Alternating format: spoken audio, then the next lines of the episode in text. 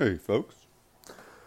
This is Jesse Cope, back with another episode of the American Soul Podcast. Hope y'all are doing well, wherever y'all are, and whatever part of the day you're in. I sure do appreciate you joining me, as always. Very grateful to have you here. Uh, we'll try and use your time wisely. I think I ought to be able to do that. Feel like I'm. It's easier to do that in November and December for me, I feel like, because uh, it's just those Thanksgiving Day proclamations and the Christmas announcements by the presidents. It's hard not to see that connection. You have to be pretty cynical not to see that connection between God and our country. We, the puppy dog is outside harassing one of the chicks. This Is why I kind of paused. And she can see me right now, and I think she realizes that perhaps that was not the best course of action. We've had some heart to heart conversations the puppy dog and I have about the chicks and antagonizing them or trying to eat them, which she has done. Oh. And we one of our chicks I think is is pretty special mentally. Um, I, they they don't I don't I'm really shocked that they've survived. uh, not a lot on the homestead, folks. That's probably the most entertaining snippet I have for you right there. Uh, my father has been out shredding a little. I have not. Uh, not a lot to shred. There's not much growing right now. Even the weeds are struggling this year. Father, thank you for today. Thank you for you, Father, and your Son, Jesus Christ, and your Holy Spirit. Thank you for the people that listen to and share this podcast, subscribe to it. Guide them, bless them, surround them with your angels. Protect them from evil of any kind. Thank you for all the blessings that you have bestowed upon us, Lord, each as individuals and as a nation. Help us to do a better job showing our gratitude and taking care of the, the poor and the needy, the widow and the orphan. Help us to get our priorities in order, Father, please. And forgive us our sins. Forgive us for supporting evil as a nation in so many different ways. And guide my words here, Lord, please. In your Son's name we pray. Amen. So, I, I can't help but think of the Bible verse right now. Uh, don't boast about tomorrow, for you don't know what a day may bring. And I feel like there's so many times on this podcast when I've said, well, this is what we're going to do.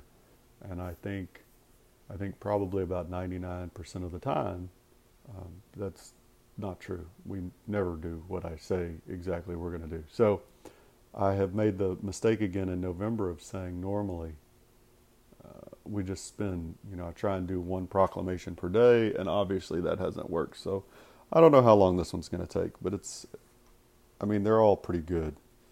Uh, but I think y'all will really like this one. This one was by uh, Abe Lincoln, uh, appointing a day of national humiliation, fasting, and prayer. So, again, the humiliation, we talked about that, humbling ourselves before God. This is from March the 30th, 1863.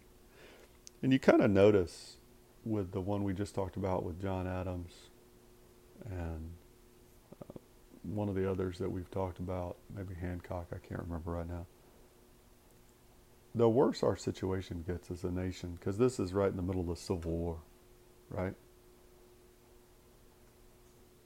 All of a sudden, we realize how much we need to turn back to God, which is great. It would just be nice if we realized that a little bit sooner. And that reminds me of all those years Churchill spent trying to warn England and Europe and the world about Hitler. Uh, it would be nice if we would learn these lessons both spiritually and politically before we have to go down the path all over again. March 30th, 1863, by the President of the United States of America, a proclamation. Whereas the Senate of the United States, devoutly recognizing the supreme authority and just government of Almighty God in all the affairs of men and nations, has, by a resolution, requested the President to designate and set apart a day for national prayer and humiliation. And whereas it, whereas it is the duty of nations as well as of men to owe their dependence upon the overruling power of God, to confess their sins and transgressions in humble sorrow, yet with assured hope that genuine repentance will lead to mercy and pardon, and to recognize the sublime truth announced in the Holy Scriptures and proven by all history that those nations only are blessed whose God is the Lord. Okay, so, I mean, probably one of those quotes just right here at the beginning of the proclamation that I should read every single day on the podcast. Uh, one of our two greatest, three greatest at least, but probably two greatest presidents that we've ever had. And this is this is a part I think I said this recently. It's encouraging to read this stuff, but it's also so so frustrating. Why do we not read these every year? Why is this not the center of our classes and our education? You can use this in an English class. You could spend days, considering how poor our English is today, you could spend weeks on this teaching kids of all different levels. History, here. I mean, that's what we do on this podcast every day. You could easily fill the whole year with classes showing the need for that connection between America and God.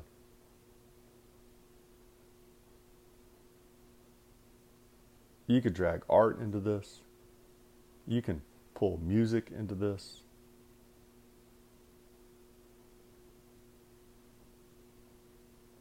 It just, it's mind boggling that we have allowed ourselves to get this far from God and be convinced by people that don't have any appreciation based on their actions, folks. The, the left, people that vote for the left, the fellow citizens that you know around you, your cousins, your aunts, your uncles, your brothers, sisters, mothers, fathers, whatever it is, friends, coworkers, boss. Voting for the left for decades now has automatically stamped you as either completely ignorant of the history of our nation and the truth, or worse, it stamps you with some kind of malevolent intent based on actions folks. I'm not even t- i don't i don't know your heart. I have no idea what you think in your heart. But when you vote for something that historically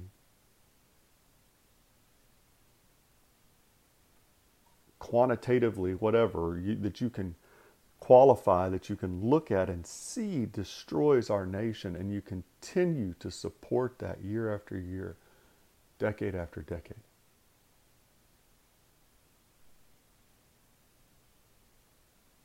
Ah, it's just, I'm going to read this again. Maybe it'll sink in. Whereas the Senate of the United States devoutly recognizing the supreme authority and just government of Almighty God. So the Senate. Our Senate. Not some random person, not a preacher. We're not trying to build a theocracy. The Senate of the United States told the President, We recognize the supreme authority and just government of God. God the Father of Jesus Christ, the Son, and the Holy Spirit. And he clarifies that in just a second. It's not Islam. It's not Judaism. It's not Buddhism. It's not Hinduism. It's not Mother Natureism. It's not atheism. It's not anything else. It's no other religion. Religions are not all equal. We're not built on any other religion here in the United States besides Christianity. You want to come over here and you want to still follow Islam in your private life? Fine. Atheism, that's on you. Judaism, Buddhism, Hinduism, all on you. But as a nation, as a house, as a family, we're going to follow God. So the Senate tells Lincoln, hey, we want this proclamation. We recognize that God has supreme authority and that just government comes from Him for the affairs not only of men, but also of nations. And so we would like you, in the middle of this civil war where we're falling apart, to designate a day particularly for national prayer and humiliation. Humble ourselves before God. Pray constantly. Not just five minutes, not just in a passing thought. You know, not Thanksgiving Day like we function today, where we go in and we, if we think about God, it's for about two or three seconds before we devour this meal that we've spent hours preparing in 10 minutes. And then we go sit on the couch and watch hours of football, right? And that's what we teach our children because they watch how we act, right? Or we get on our phone and we scroll social, scroll social media for hours, right?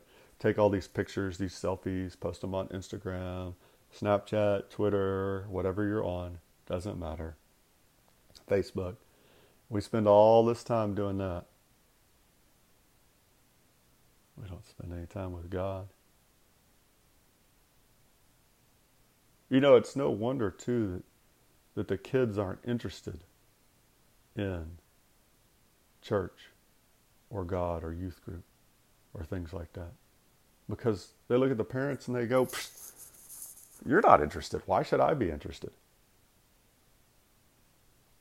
You don't follow God. Why should I? It doesn't affect your life. Except maybe on Sunday for a little bit. Maybe.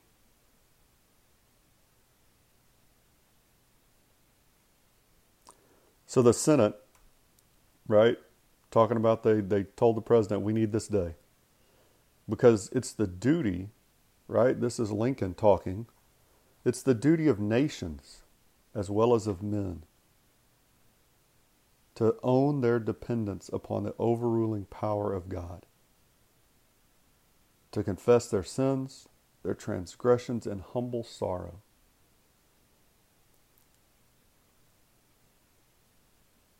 Nations as well as of men, folks. Again, this this obvious reference here. This is this is a public deal. You're not supposed to. This isn't your Christian life shouldn't be relegated to hide within the walls of your own home or timidly in the walls of your own church, fearing who might be paying attention or listening for the government. The government is supposed to lead by example. They're supposed to turn to God. We need leaders, men, who fear God and rule in the fear of God and lead us as a nation to Him publicly. Folks, I just can't. Anytime somebody out there tells you that we were not born a Christian nation and that we haven't turned to God in our darkest times and that we don't need God and that there's other solutions, fiscal or policy, foreign or domestic, you automatically 100% know one of two things. One, they, they don't have a clue about history. They're just completely ignorant on it. Or or they're ignorant in the sense that they've completely bought into the the twisted revisionist history that the left has offered. Or they know and they're purposefully lying. Just know that. Whoever it is, doesn't matter. I don't care if it's a politician or your best friend or your sister, or brother, cousin, aunt, uncle, father, child. Those are the options. You can see it here. And this is, you know, it's great to look at those proclamations that are right at the beginning of the nation because that shows that we really were tied from the very beginning. And even before, right? That's why we go back before sometimes too. This is the Civil War. This is almost a hundred years after we started the Revolutionary War. And yet here we are. Having the Senate tell the president to make a national day of fasting and prayer because we're in the middle of this war and it's horrific. And we didn't think it was going to be this bad, and it is. And now we're all scared.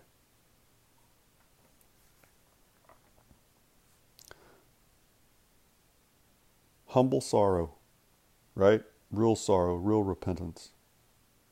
Yet with assured hope that genuine repentance leads to mercy and pardon.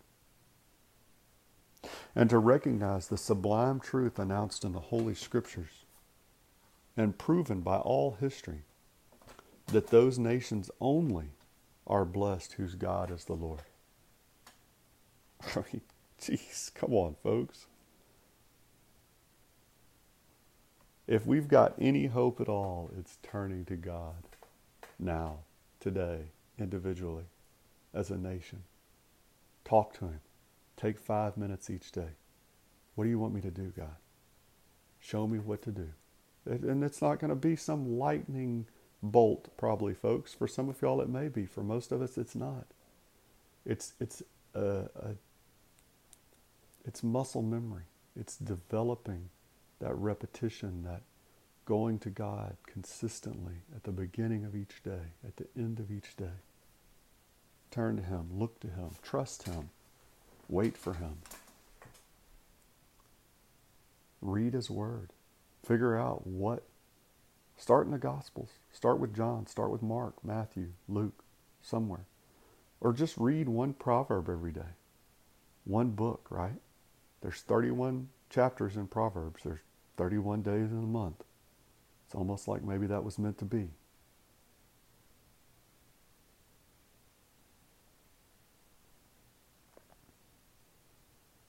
The only nations who are blessed, whose God is the Lord. That's it, folks. I mean, that's, God, that, that just paragraph, we could just come back to that again and again. And, uh, we still have two or three more paragraphs in this proclamation, uh, but that first one was a doozy. We need so desperately, folks, and we may not be able. We're, we, I've said that those of y'all that have listened to the podcast, we, we look like we're headed toward a civil war again, or or we're just headed down the path of socialism and communism. There's a article in the Epoch Times we talk about frequently now here on the podcast. Can a, and the title is Can a Demoralized and Lazy People Fight for Liberty? You know, there's a real good chance that we're not even going to fight for liberty. We're just going to kind of, the United States is just going to kind of fade away into the background with a whimper silently uh, under the groaning of slavery. Because that's, that's what socialism and communism, leftism, that's what they turn into, folks, is slavery. But there's a real good chance we're just going to kind of fade away. Uh, but if we have any hope of mercy and pardon and turning this thing around, it's got to be turning back to God. publicly. Uh, our leaders, our education, just across the board, our law enforcement, military, firefighters, everywhere. That's what it's got to be. Uh, which is why it's so important to start these connections on the city to city, community to community, church to church, school to school, state to state, and, and to build up our defenses as best we can. To shore up our defenses as best we can. If you get a chance, subscribe to the newsletter. Uh, it's free. Uh, it's an easy way to share the podcast with others. It's got a few little snippets I think y'all will like if you get a chance. $3 a month will get you access to all the locked issues that we do, episodes we do. Tell one person about the podcast. I would be extremely grateful for any or all of these. God bless y'all. God bless your families. God bless your marriages. Thank you so much for joining me. God bless America. We'll talk to y'all again real soon, folks. Looking forward to it.